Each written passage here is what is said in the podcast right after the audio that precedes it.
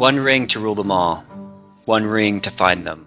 One ring to rule them all. lion. One ring The to lion. find them. The great One ring lion. to rule The them wheel of time turns ring and ages come and The pass. One ring The wheel of Fear time of a turns name and ages come and increases pass. fear The wheel the of thing time itself. turns and Fear ages of come a and name pass. The wheel of time turns and ages come and pass. Welcome to the Books from Earth podcast.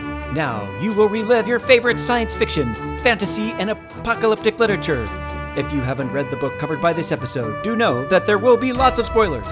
Enjoy this story again with us, the Books from Earth podcast. Time to relive a favorite book. Welcome to the Books from Earth podcast, episode 9, featuring the first novel and Patrick Rothfuss's Kingkiller Chronicle. This story feels epic at the start, pushes you along on an intense hero's journey. Part Wheel of Time, part Harry Potter, and part Count of Monte Cristo. We have a fantasy world. We have adolescents learning magic from an intense first person narrator, a rivalry, a budding love story, or tragedy. I don't know yet. Today, we relive The Name of the Wind with episode 9 of Books from Earth. I'm Josh, and I'm joined by my fellow Books from Earth podcasters, Lou, Hey guys. Maureen, Hi, everybody. and Jack. Josh, do you get SMS text on your phone? Yeah, it's after 2018. I got those in 2018, but, you know, first, or second now, let's go back and revisit what this book is about.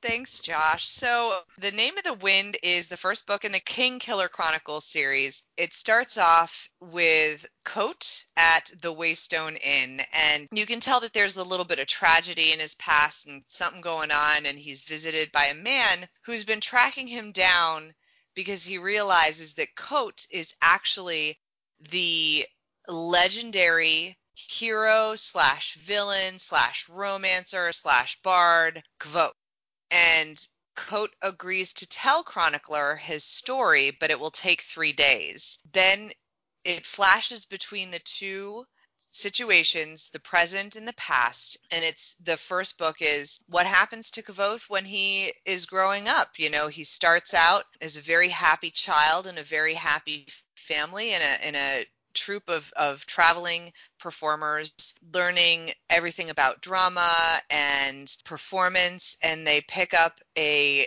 old alchemist Abenthy who teaches starts to teach Kvothe about magic. One day shortly after Ben leaves the troupe, these villains from old fairy tales come and kill his entire troupe and he's left all alone and he has to go to the city and, and learn to survive on his own as an orphan as a, a homeless orphan and he survives on the streets of Tarbean and finds people that are helpful and finds people that are hurtful. And all the time the idea is sitting in the back of his head that he really wants to go and become an arcanist and not just learn you know the basic level of magic that's in this world but also kind of the high magic the naming of things.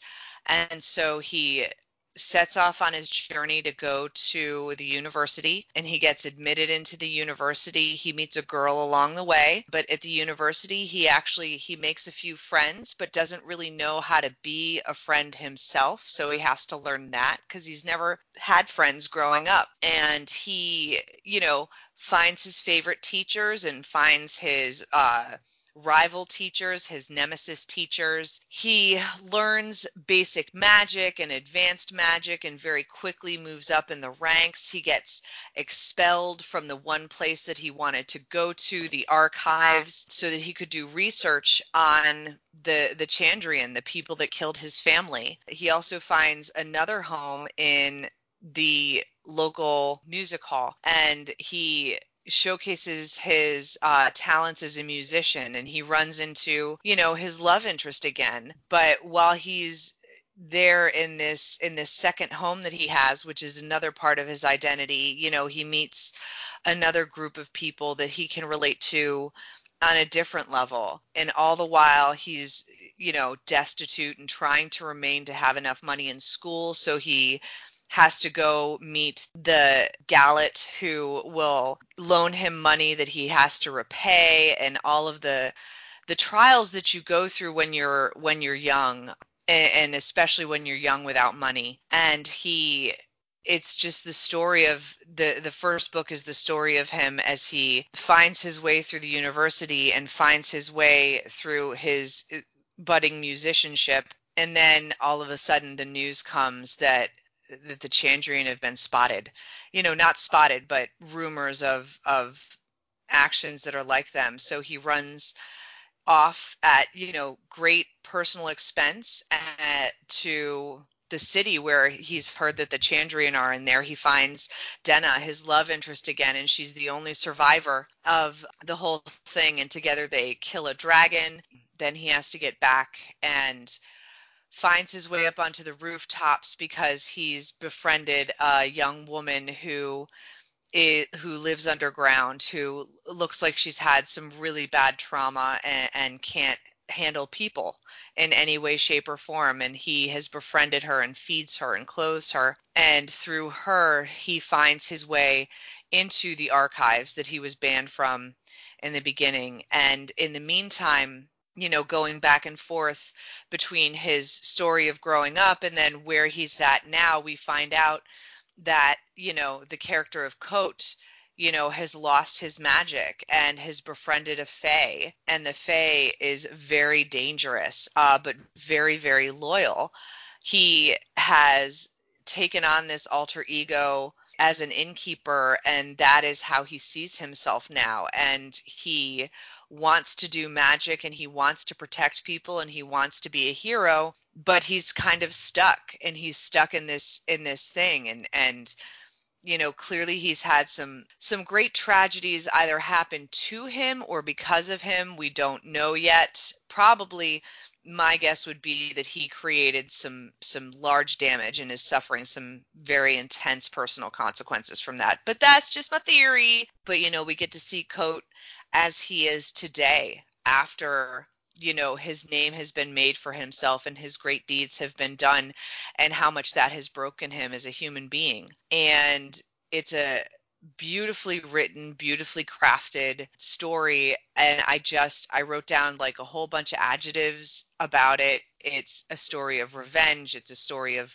young love. It's a story of obsession. It's a story of music. It's a story of family. It's a story of loss and grief and all the things that happen to you, you know, as you journey through life. Thanks, Maureen. Great job. That was uh, a great introduction to this book. And we have this character who is the first person narrator of the story, and we're definitely going to get to know him. What made the world or this book come alive for you all? So, in terms of world building, it's pretty interesting. We've done some other books that devote more of its attention and energy to world building, and we've got some coming that spend more time on on world building. Um, so for me, it's not the world building; it's the narrator, and there's a mystery with him. Uh, we don't know where the future holds. Uh, you know, this to me was a it's a long book. I don't know how long, but say a 700 page introduction to this guy's to this first chapter of this guy's life, first several chapters. Clearly, there's more chapters that happen before he becomes the innkeeper, and my guess is this book is a trilogy. The third book will advance from the point where he is from the present tense, where he's acting as the narrator. But to me, it was a book about narration, and it was a book about is his story true? It, what parts are true? Is it his just his point of view? Is he a good guy? Is he a bad guy? Is he where does the Fae come in? Where you know what has made him famous? And we still don't know any of this stuff. So to me, it's more of dangling loose ends that the author has left, you know, deliberately and intentionally and artfully for the reader. And that's the drive for me in this story. It isn't the world building, it's who is this dude? I've read 700 pages and I still don't know. I love that. For me, what made this book come alive was the I just keep thinking back to Co- to Kvothe's time in Tarbean, where he was living on the streets and what he had to go through, and like the details of you know hiding on the roof and having to run from the guys that would would try to rob him, and at the same time you know finding those people that would help him, and especially that that one moment where he went to go beg in the upper class part of the city, and um you know, the woman there was so kind to him and took pity on him, but he was immediately beaten up. You know, they beat up a, a the the guards beat up a 12, 13 year old kid, and he had to crawl back through the snow into the lower section of town.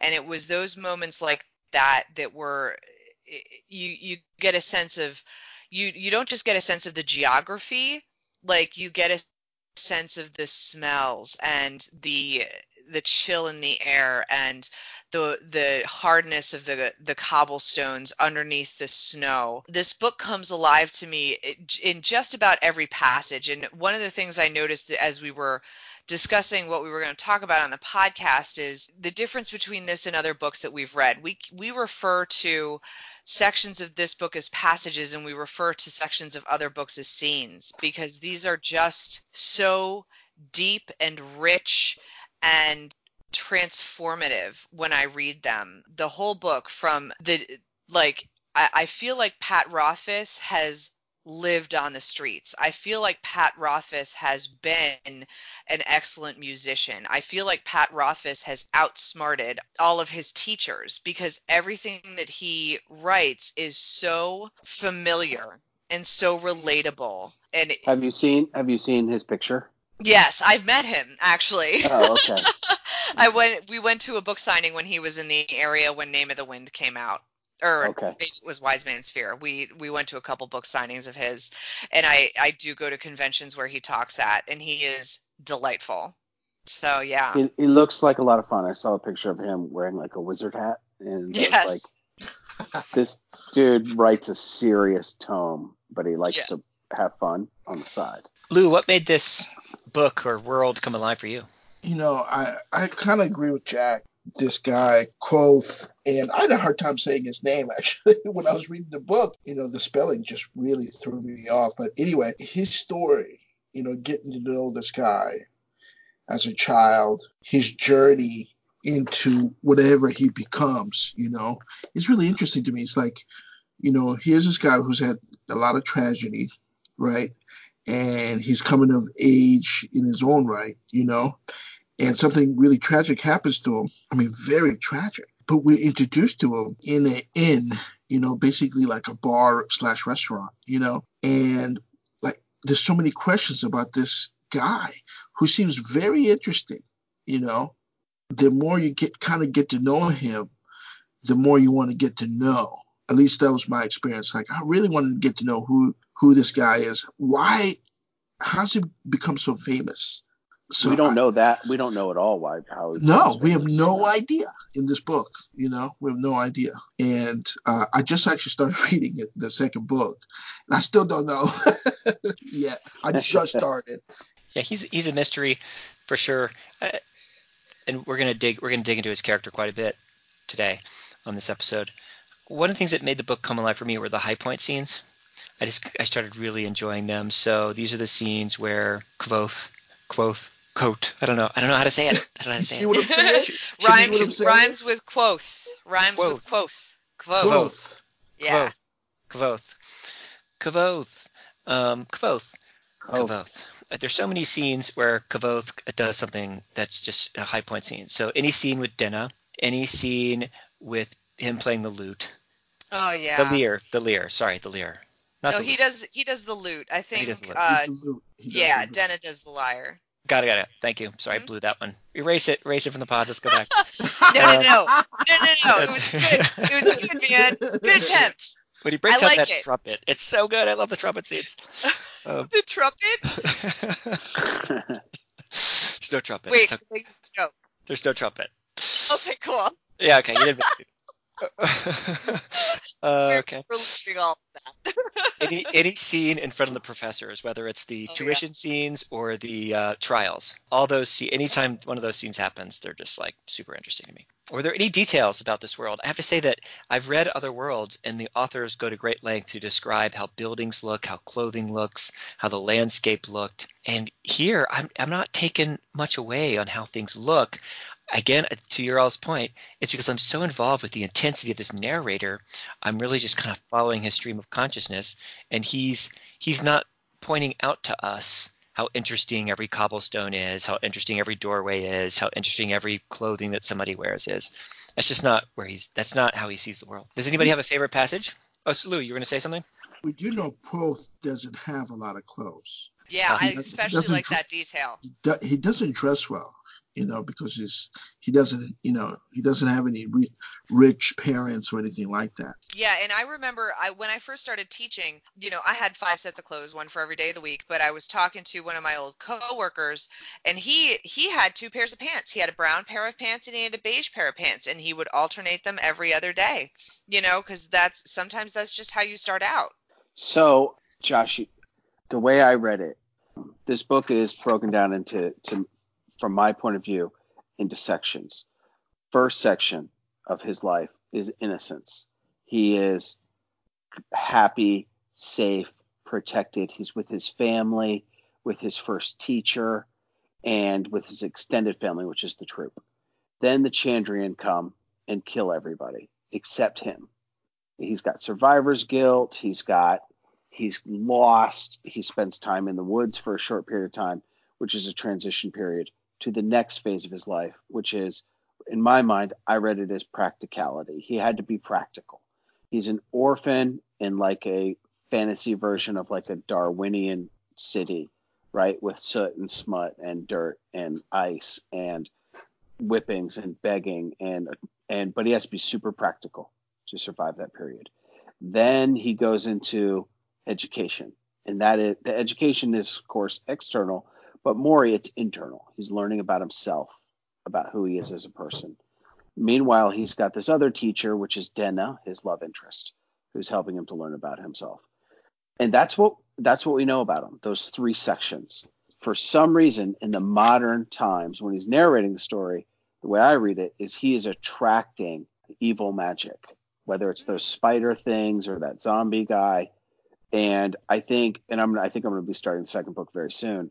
We're going to learn there'll be a military slash warrior phase, and there might be a phase about heartbreak and in helping to form who he is. Um, meanwhile, the story's going on, and it got me thinking about fa- like phases in my life and teachers in my life. But that's kind of how I read the book, is in phases of the narrator's life. Yeah, indeed. He there are three distinct three distinct phases, uh, characterized by different geographies. Even Did anyone find certain phases more entertaining than others? I so the the ones that really got to me were the ones that were the deep loss and the deep victories. It wasn't necessarily the phases, but the moments of transition where, you know, right after his family dies, he goes into the woods and he you know sits for months and just plays music. And then the the victories that he has where he starts to learn like you were saying Jack about like the where he reaches like the pinnacles of his education where he goes in front of all of the teachers and is like okay, I know I'm up for expulsion, but I think you should make me a Re'lar, you know, or he's at the Eolian and he is playing to get his talent pipes and he has that moment where his, his string breaks and all of a sudden he is he he makes it and he overcomes. You know, those moments So a moments where series, a series of tests. yes, yes. Yeah. hmm Yeah. Interesting. And I guess the dragon would be another test. mm-hmm mm-hmm Definitely. Yeah, the ones that really drew me because the dragon, the like the dragon, there was a, it was scary, but there was it was either live or die. You know, the going through the woods, it was the those moments where you know he he has to find something new in himself to be able to get through that situation and the same thing with every time he goes on the horns with the teacher and every time he goes to the Eolian to prove himself. You know, he has to overcome all of the self doubt and, you know, he knows that he's good, but is he good enough? Like, I love those moments. Yeah, I liked how money plays a role, constantly putting pressure on him, putting that friction in his life where he has to go against himself more, he has to push harder, he has to show up for things in a way he wants to. And yet sometimes he makes it seems like he makes bad decisions with money as well. Yeah, uh, there's a couple of times where I'm cringing. I'm like, no, don't don't spend your money like that. You've got to get off like this person. What? You know, what Which are you one? doing?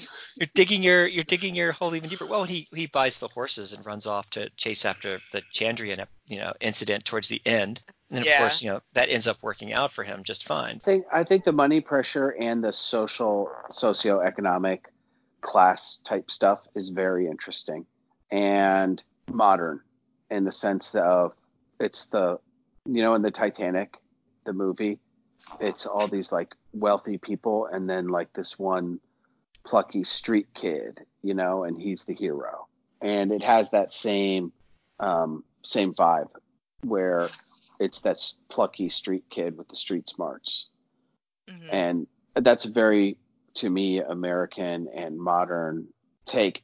And but it's he's take it's very serious in this book too. Who is he? Do we know if he's a good guy or a bad guy? See, and this is what I particularly like because there are times, you know, I, I'm also a huge Harry Potter fan, and there are times, especially with like when he's up in front of his his university professors, where I don't feel like I'm looking at Harry Potter. I feel like I'm looking at Lord Voldemort. Like he's so charming and he's so smart and clever that he really just manipulates people to get whatever he wants. How about the But he emperor? had- Could he be the He emperor? had oh, I hope he's not the emperor. But Emperor he- Palpatine? Well, I mean, kind of the same description. He fools everybody. He's tricky. He's smarter. Yeah. Yeah. but see he had to learn that when he was a homeless kid. That's just the Mhm. practicality. He had to he had that practicality skill and he now he has that for the rest of his life. Exactly. Mhm. Right. And I don't, don't necess- I don't necessarily think like I, I I'm wondering if we are reading the story of an empathetic villain rather than the tragic hero. You know? Ooh. Hmm. So can I can I dovetail that into one of my quotes that I would like to read? Absolutely. Okay. Because to me, narrator is was what this is about in narration. And is it a reliable narrator, or unreliable? And this quote is not spoken by Kavoth. It is spoken by Bast to the um, to the chronicler. It's like everybody tells a story about themselves inside their own head, always, all the time. That story makes you what you are. We be, we build ourselves out of that story a different now new quote fresh quote different part of the book. The best lies about me are the ones i told. Another quote. Mm. we all become what we pretend to be. And i think the line before that is we all know something along the lines of we all know what it's like to wear a mask. We all become what we pretend to be. Th- that's some deep shit right there anyway and it's part of the reason why I love I love sci-fi and I love gr- growing to love fantasy, but definitely love sci-fi is because you can deal with big ideas and pull them apart and tease them out, look at them from a bunch of different angles. But that's some deep stuff, and we don't know about this guy. Is he is his story that he's telling a story he's been telling about himself in his own head always, all the time? And that's becomes what we are. And he built the story out of he built himself out of that story. Or is it what really happened? So i don't know if he's a bad guy or if he's just been talking to to himself so much that he's lo- that we don't even know anymore.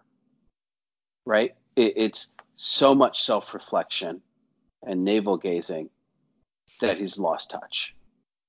Well, and you bring up like you bring up an interesting point toward that, Jack, is that like if we look take a look at Bast, like we find Bast to be a sympathetic character, you know, his Fae friend. But if you look at how Bast threatens Chronicler at the end of the book, it is very intense and um savage and like if you had met if if chronicler had been the sympathetic character we would have an entirely different view of of Bast. Ba- like, and the things that he's saying is like, give my friend back what he was, but it's more like, give me back the playful person as opposed to some hero. And it's interesting, like. We don't really, you're right, we don't really know who Kvothe is. And if we judge him by the company that he keeps, he doesn't seem like a good guy. It's interesting. It's interesting. including including Denna. Yes. including Denna's not. She's not cool, man. I mean, I'm sure I would fall for her too, but she's a bad, bad influence. bad influence. But that's being said, just like he had his practical phase, she's living in a practical phase that is in her entire life. Mhm. But again, I think we've been shown that. You know, her name, Denna, is two letters away from Denner, the drug in the book. And I don't think that's a oh, coincidence. Good call. Yeah. Good call. Yeah. Yeah. call. Like her like it would be meeting a girl named heroin, you know, and not the not the not the hero in a story. Heroin, like, hey, here's a drug, you know? Good call. you know, I think he's a good guy because his interactions, his the way he interacts with people from Accord- where he- ac- according to him. Go ahead. Ac- yeah, according to him. But if he, according to him, you're right. But the way he interacts with uh, the villagers, I guess, you know, in this small, you know, he's hiding out, and he's supposed to be like this, you know, famous person. You can say yes, he's escaping something. And the name of the book, the name of the series is The King Killer, right? So I am assuming that he's a king killer. And he's going Right. to kill Ambrose, right? I hope he does. I can't stand Yeah. him, but um, I, I, I, you know, honestly, I honestly think he's a, he he is a good guy, you know, who has a lot of faults, who does, you know, and he does look at himself, you know. Yeah, and that's this a scene that comes to mind when you're talking, Lou, is the one towards the end of the book where he's in the uh, the town where he killed the dragon, and there's this uh, girl who tells him about what was dug up at the farm, the the vase or whatever it was. Yeah, The- and and he gives her a charm and and makes a, a story about it and how the charm is going to protect her. And um, he says, but there in that room was the first time I actually felt like any sort of hero. If you are looking for a reason for the man I would eventually become, if you are looking for a beginning, look there. So I'm with you, Lou. I think he's a good guy. I think he's good, but Yeah. it's it's interesting that it's even a question. Yeah. Mhm. And I like it. And that is a very good that's a very good quote. But again, like a lot the road to hell is paved with good intentions. my mom my mom used to tell me that when I was a kid, and I literally did not know what she meant. I, she could have been like, you know, like I know you're only nine, but this is what the Pythagorean theorem is. I would, I just literally was like, that doesn't even make sense. Like, like I don't even know what she means by that. What is his tone? What's what is the tone in the narration? Mm. How would Serious. you how would you how do you describe it? It's serious, isn't it? serious yeah Ru- i think it would be if i'm the chronicler even if i'm not the chronicler and i meet this guy at an inn that's a great cool get snowed in hear this dude's story. And wow man dude and then you're like for years you're like dude i met the i i heard a story. Fucking crazy. You should hear this shit. But do i want to hang with that guy? I don't think so.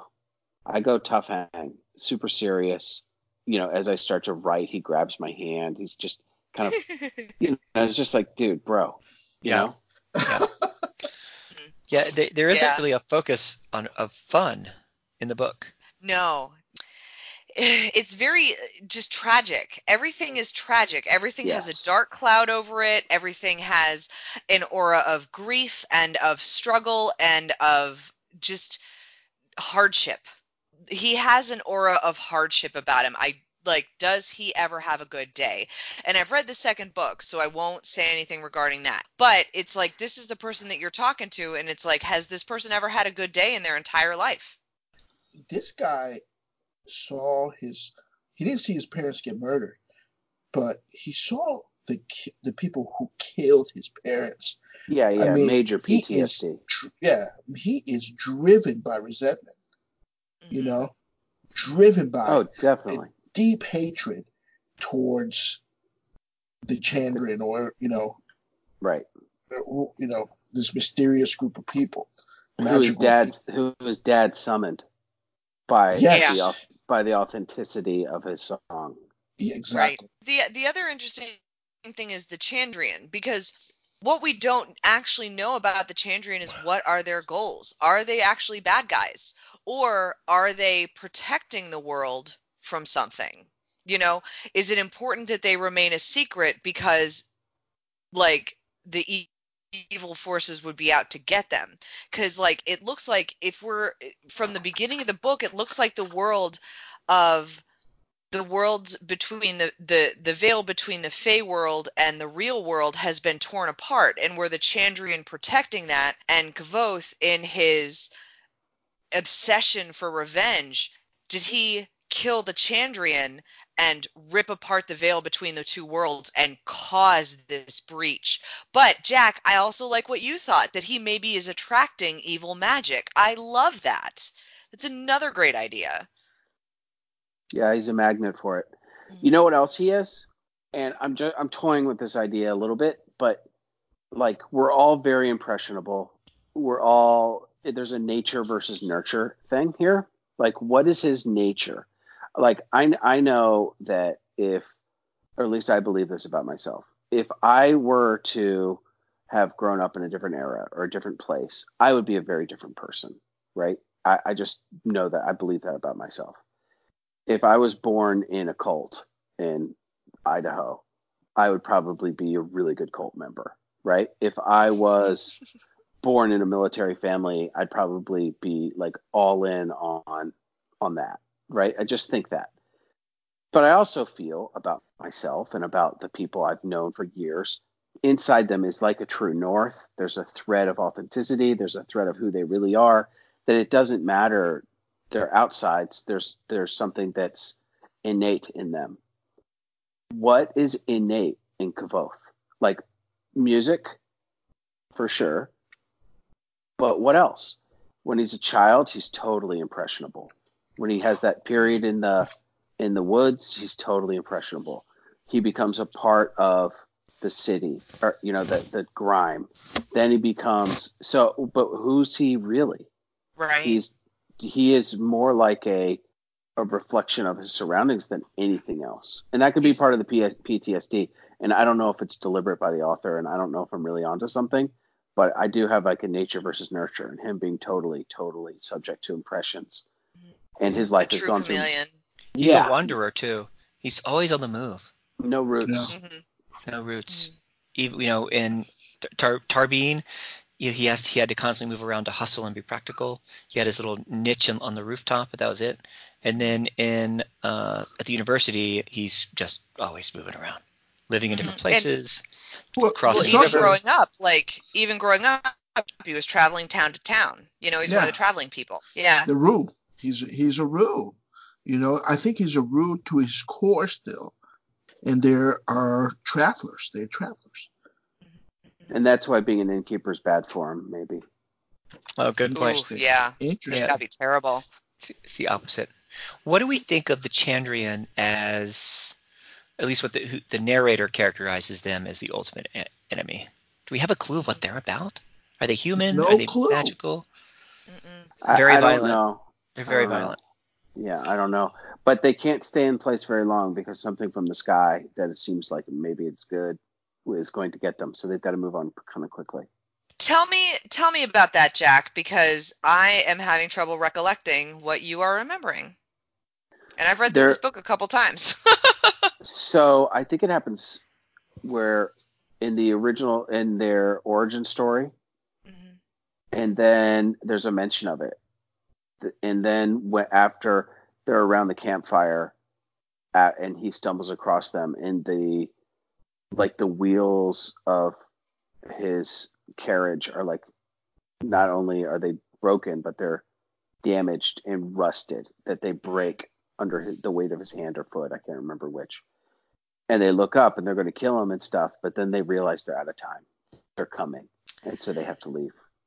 That's right. I forgot about that. By the way, Jack, did all of the wood in your house just rot and all of the metal rust and is did all of the flames turn blue in your house? Haha, Mm. I'm funny. In my house, Because you were talking about the Chandrian. Ha! It was See? good. Yeah. It, Jack, you may not have been paying attention. Maybe too no, serious. I got it. I got it. No, It just wasn't like- funny. That's fine. I'm like I'm like Kvothe on that one. I was just trying to grab her quill back from her and be Yeah. like, What do we think about ambrose Ambrose's arrival? The he's a good rival. He, I hope they flesh him out more, and I hope that he has. Uh, I hope he climbs to the top of his his totem pole so that he's a worthy adversary.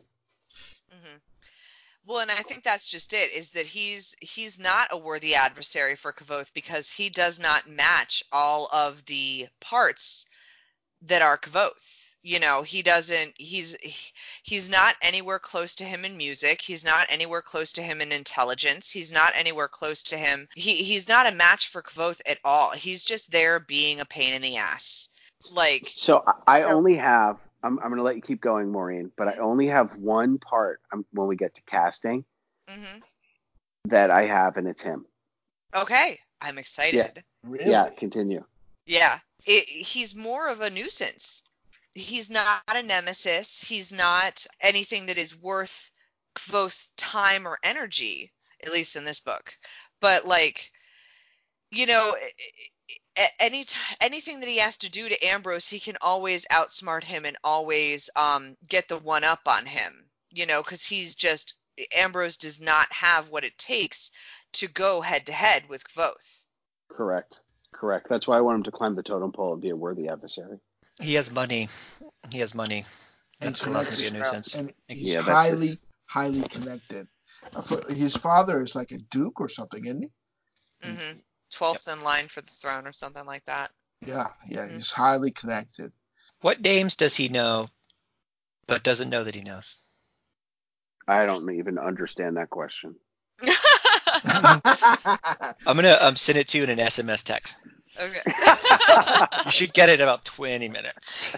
so so it was actually it was my thought and it was because i was reading this book for the second time because you know Kvothe learns the name of the wind and when he he learns and speaks the name of the wind um, for the first time he has a really uh, very bad physical reaction to it and like Elodin has to kind of coach him through it through it. But the other thing is he talks about like a feeling and a knowledge and an ability to craft.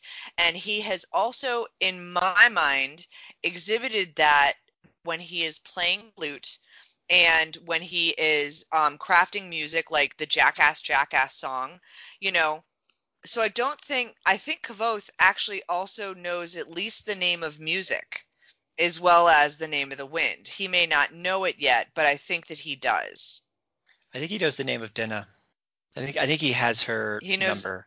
hmm I know that's different than sort of maybe knowing it, but but people, one of um, Master Elo Elodin, he thinks that names too have power, and I think Kvothe and Denna, I, I think he knows. I think he knows her name, hmm but not in the same way necessarily maybe as as music.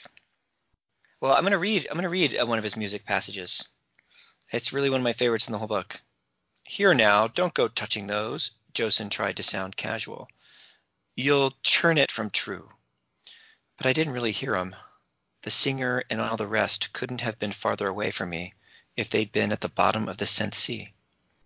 I touched the last string and tuned it too, ever so slightly. I made a simple chord and strummed it. It rang soft and true. I moved a finger and the chord went minor in a way that always sounded to me as if the lute were saying, sad. I moved my hand again and the lute made two chords, whispering against each other. Then, without realizing what I was doing, I began to play. The strings felt strange against my fingers, like reunited friends who have forgotten what they have in common. I played soft and slow, sending notes no farther than the circle of our firelight. Fingers and strings made a careful conversation, as if their dance described the lines of an infatuation. Then I felt something inside me break, and the music began to pour out into the quiet. My fingers danced, intricate and quick. They spun something gossamer and tremulous into the circle of light our fire had made. The music moved like a spider web, stirred by a gentle breath. It changed like a leaf twisting as it falls to the ground, and it felt like three years waterside and Tarbean, with a hollowness inside you and hands that ached from the bitter cold. I don't know how long I played. It could have been ten minutes or an hour, but my hands weren't used to the strain. They slipped, and the music fell to pieces like a dream on waking. I looked up to see everyone perfectly motionless, their faces ranging from shock to amazement. Then, as if my gaze had broken some spell, everyone stirred. Roent shifted in his seat. The two mercenaries turned and raised eyebrows at each other. Derrik looked at me as if he had never seen me before. Reta remained frozen, her hand held in front of her mouth. Denna lowered her face into her hands and began to cry in quiet, hopeless sobs. Josn simply stood. His face was stricken and bloodless, as if he had been stabbed. Mm. I love those So, scenes. Josh, I'm going to need you to become an audiobook narrator. okay, I'll take it. Yeah, that was good. Josh. That was good. That was good. When you read it, it sounds so much better when you read it out loud than when I read it in my head. I, I got to be honest. In fantasy books, which you guys are are bringing to my world, I find too many poems and music, and I'm like, I skip poems, and I like, oh god, poem. It's like what? It's like two pages. Confessions of a Poem Skipper. yeah, and I I skip songs, but I've been read I read not in this because they're not singing the songs when it has the lyrics to a song. I'm just like I scan it for like okay, is this like are they using this as a baseball bat to hit me over with a theme I'm supposed to be thinking about? Uh, okay, it's about a girl. Okay, got it. And I just kind of skip through them because I I just find them boring. But that wasn't boring at all. When you read it, it sounded great. It sounded like you know, I read this book years ago called Flow uh, by this uh, Czechoslovakian uh, writer. It was amazing, and it, it got me thinking for months, like what experiences gave me a sense of flow. I think the author does a kick-ass job of describing it right there. Yeah, those are the, those are flow moments. I think he might have some flow moments too when he's in front of like at his trials in front of the the professors. Like Yeah, he he's mhm. it's, it's mental flow. It's like he, it's a puzzle and he's figuring it out. Yeah. It's deep. You know, real quick, real quick. Are there any other poem and song skippers on this pod? oh, Me. Gosh, I, I was hoping you weren't a- you weren't gonna ask. I skim them. yeah, I me too. I skim 'em. Unless unless it's like a riddle, and then I'm just like, I need to figure this out before the character does. So, so Lou, do you skim them or do you read them? Actually, I read them to see if there's any anything hidden in them. any Easter eggs? Yeah. So why why are fantasy writers doing this? It's in World every building. it's not. I don't think it's all fantasy writers, but yeah. dude. The prevalence of poems and songs where you actually have to read the lyrics is incredibly high.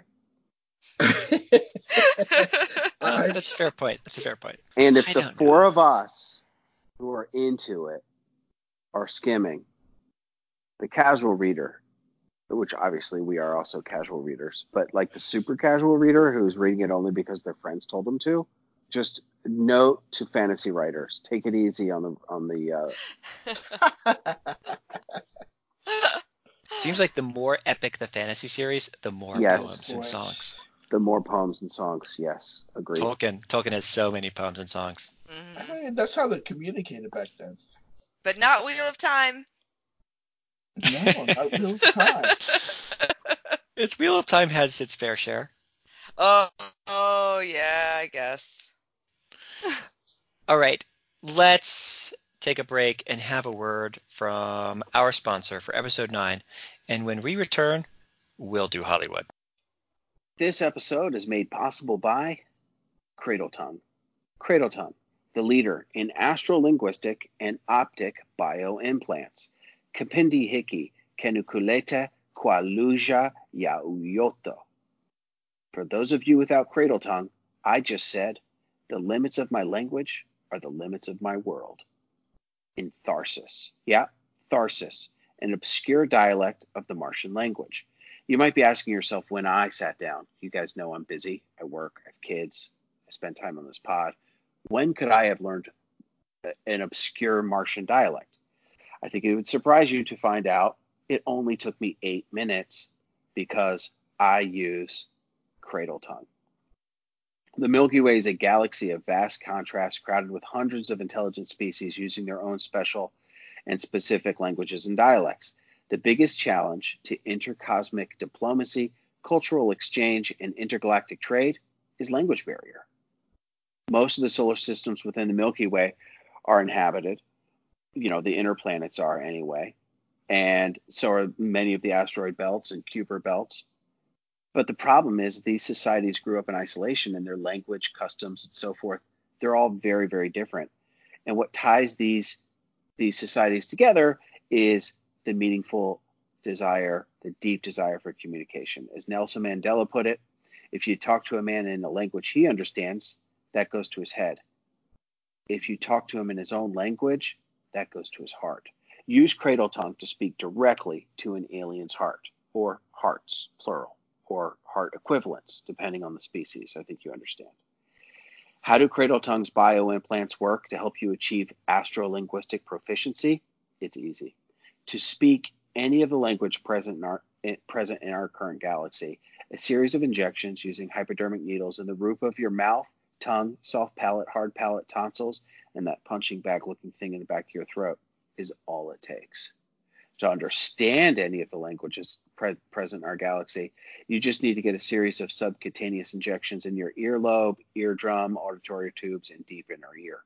Cradle Tongue's patented bioserum alters you at the cellular level to speak and understand any language in the known universe.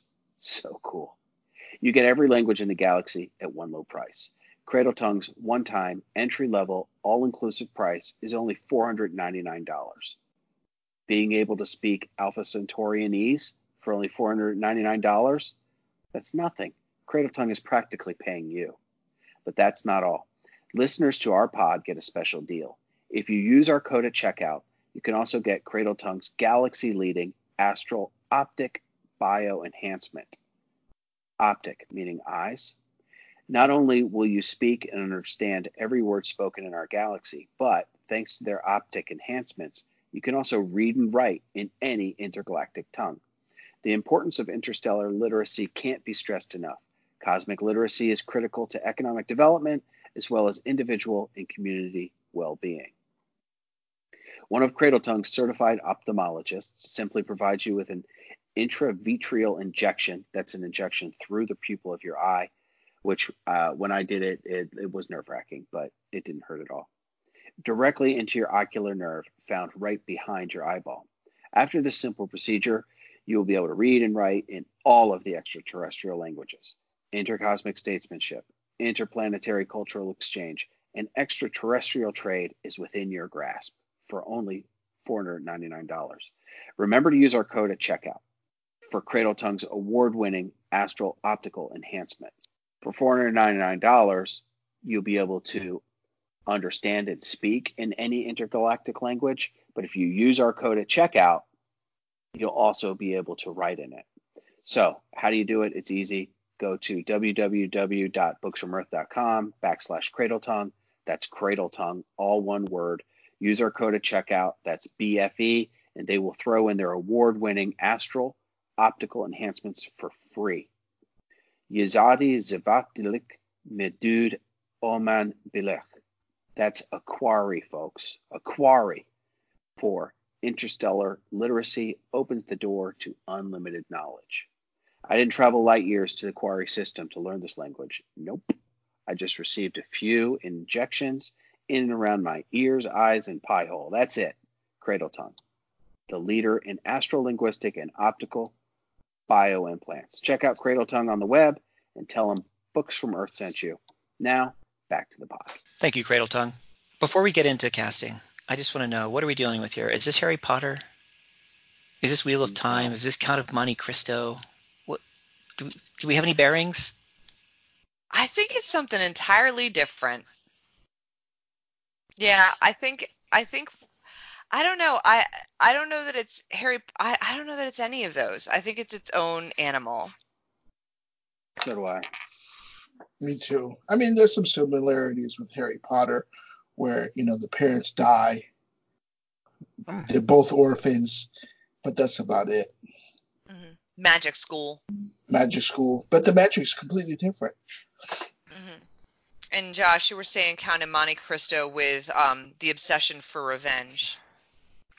The intense, serious first-person narrator reminds Oh. me right out of Count of Monte Cristo. And and yeah, the Count of Monte Cristo is a book about revenge, and that's what that's what the Count is after.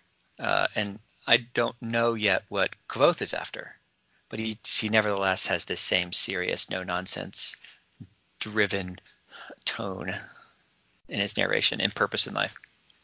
But hopefully we'll get to it. All right, casting. Kvothe. Now, there's is there a young is there a young Kv- Kvothe and an older one? Though there's the one at the inn, of course. But when I think of Kvothe for casting, I'm mainly focused on the younger one, and I don't know who to get for it. I, one idea was Finn Wolfhard from Stranger Things as a as a young Kvothe, as a really young one, but I don't think it translates later when he's at the university. Hmm. I just I just don't think he's the physique is there. But that's all I've got. Anybody have a good one? I have Tom Holland as a young Kvothe. Aww. Aww. I don't know if you can pay him. I mean, he's like a huge actor now, you know. Yeah, and but- he'd spoil everything. you would you wouldn't be able to give him the script. no, you, well, you, you just got to watch him carefully. yeah. Tom Holland. That sounds good. Anybody else? I don't have Kvothe. Hmm. Okay.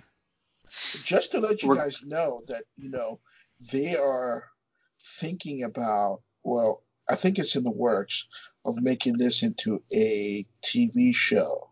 hmm I think Yeah. the TV show is going to be a prequel, and the the series is going to come out as movies. Oh, really? hmm Wow. All right. Yeah. So this is this is in the, it's in the works. hmm There will also be a video game. I am super stoked.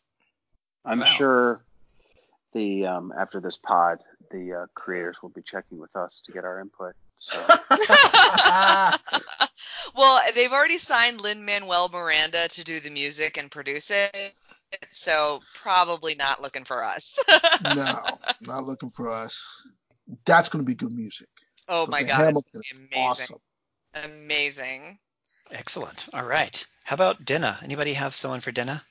So one of I'm- my ex girlfriends, who will remain nameless, was a lot like I think a lot like Denna. okay. Uh oh. A nameless ex. oh. Very good. Okay. Um, Just straight up, you know, moth the flame. Like, oh, that bright light, Psh, burn, die. You know.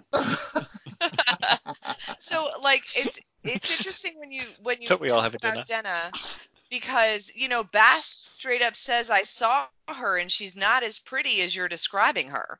And so, you know, what is it about that character that makes her so moth to the flame like when Bast was actually very critical of of how she looked? Who who are So- you cast? So I I actually have a story about this that involves Josh. When I was Okay. Jo- Josh and I have known each other since I was 17. He was 16. When I was 18, I dated this girl named Diane, who was from West Virginia.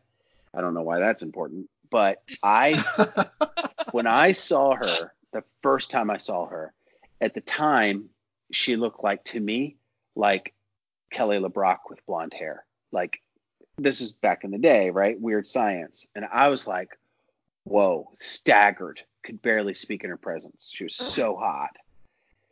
I worked it. I worked it. And eventually we started dating.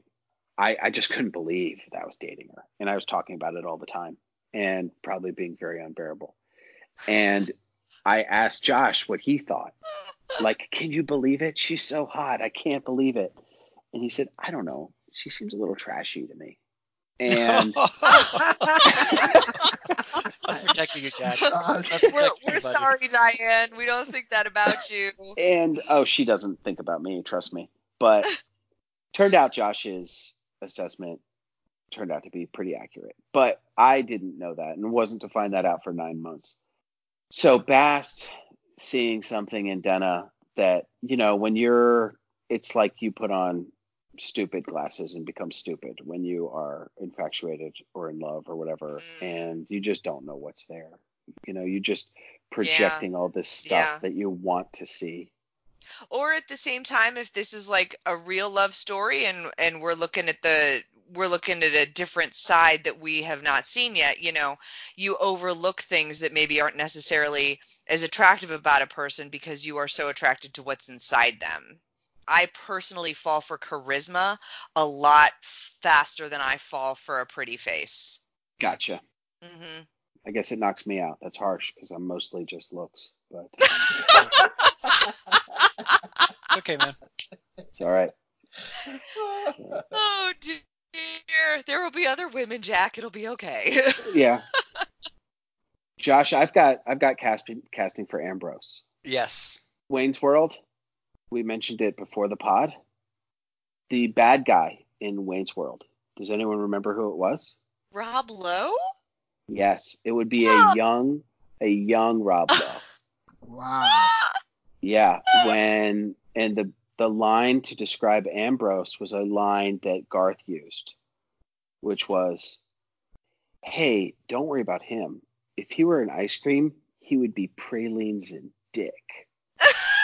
And I think I think Ambrose is pralines and dick, and a, would be well served by a young Rob Lowe. Dear. Oh, yeah. Sounds about right, though. Sounds about right. All right. Any more casting?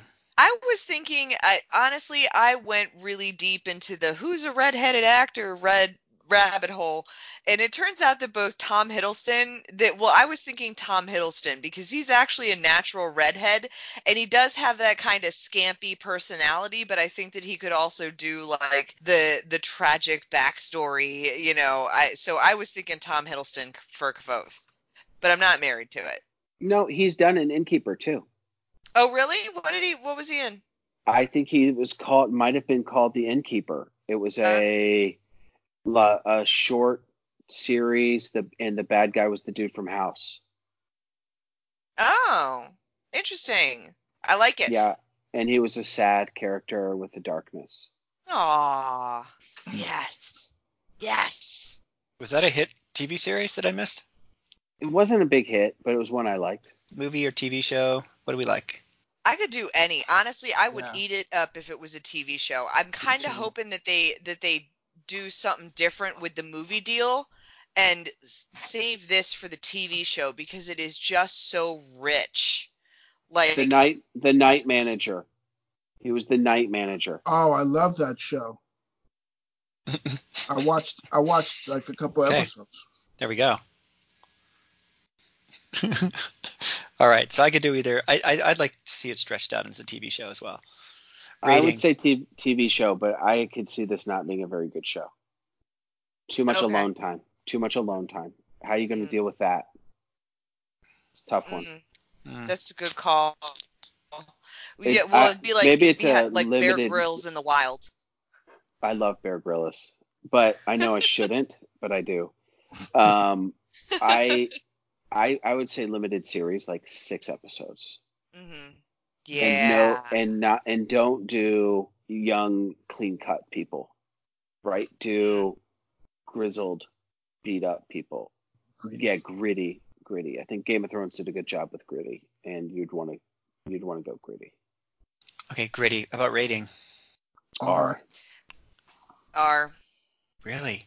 Yeah. Mhm. hmm For what?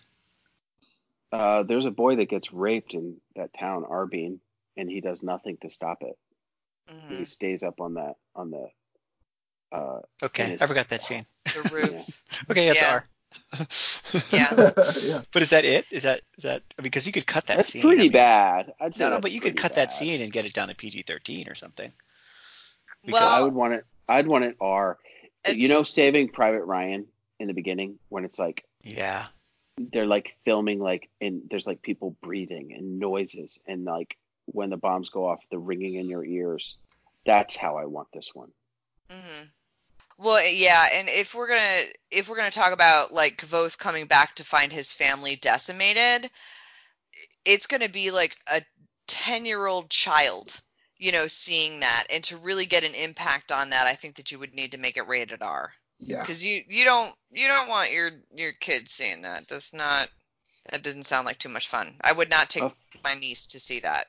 A farmhouse full of corpses. Yeah, Uh, anybody else have a favorite passage? I do, if I may. Yes, please. Um, so and again, it's more music. You know, I think we were really drawn to the music in this book. And this is right after this is when Kvothe goes off into the woods to recover from um, the tragedy that has happened to his family. In the beginning, I was almost like an automaton, thoughtlessly performing the actions that would keep me alive. I ate the second rabbit I caught and the third. I found a patch of wild strawberries. I dug for roots. By the end of the fourth day, I had everything I needed to survive a stone lined pit, a shelter for my lute. I even had assembled a small stockpile of foodstuffs that I could fall back on in case of emergency. I also had one thing I did not need time. After I had taken care of immediate needs, I found I had nothing to do. I think this is when a small part of my mind started to slowly reawaken itself. Make no mistake, I was not myself. At least I was not the same person I had been a span of days before. Everything I did I attended to with my whole mind, leaving no part of me free for remembering. I grew thinner and more ragged. I slept in rain or sun, on soft, grass, moist earth, or sharp stones, with an intensity of indifference that only grief can promote. The only notice I took of my surroundings was when it rained, because then I could not bring out my lute to play, and that pained me. Of course I played. It was my only solace. By the end of the first month, my fingers had calluses hard as stones, and I could play for hours upon hours. I played and played again all of the songs I knew from memory. Then I played the half remembered songs as well, filling in the forgotten parts as best I could. Eventually, I could play from when I woke until the time I slept. I stopped playing the songs I knew and started inventing new ones. I had made up songs before. I had even helped my father compose a verse or two, but now I gave it my whole attention. Some of those songs have stayed with me to this day. Soon after that, I began playing. How can I describe it? I began to play something other than songs. When the sun warms the grass and the breeze cools you, it feels a certain way. I would play until I got the feeling right. I would play until it sounded like warm grass and cool breeze. I was only playing for myself, but I was a harsh audience. I remember spending nearly three whole days trying to capture wind turning the leaf. By the end of the second month, I could play things nearly as easily as I saw and felt them sun setting behind the clouds, bird taking a drink, dew in the bracken. Somewhere in the third month, I stopped looking outside and started looking inside for things to play. I learned to play riding in the wagon with Ben, singing with father by the fire, watching Shandi dance, grinding leaves when it is nice outside, mother smiling.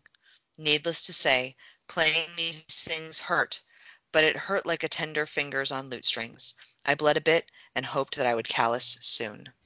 The lute is such a beautiful instrument for him. hmm Again, I feel very lame for not liking music stuff that much. Good job, Good, good reading. All right, folks, let's wrap it up. Lou, what makes this book special? like I said before, and Jack said it, you know, it's the story of you know, the coming of age and trying to discover who he really is, you know. I think that's what makes this interesting. There's so many questions that are left open still, and I have to answer them. You know what I mean? Jack, what makes this book special? The threads that are left hanging that you have to find out about, just like Lou said. Maureen?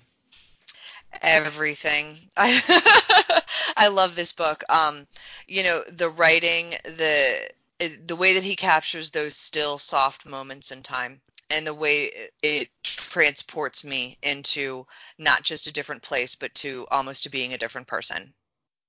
This book was special to me because of this sort of intensity and efficiency of the narration.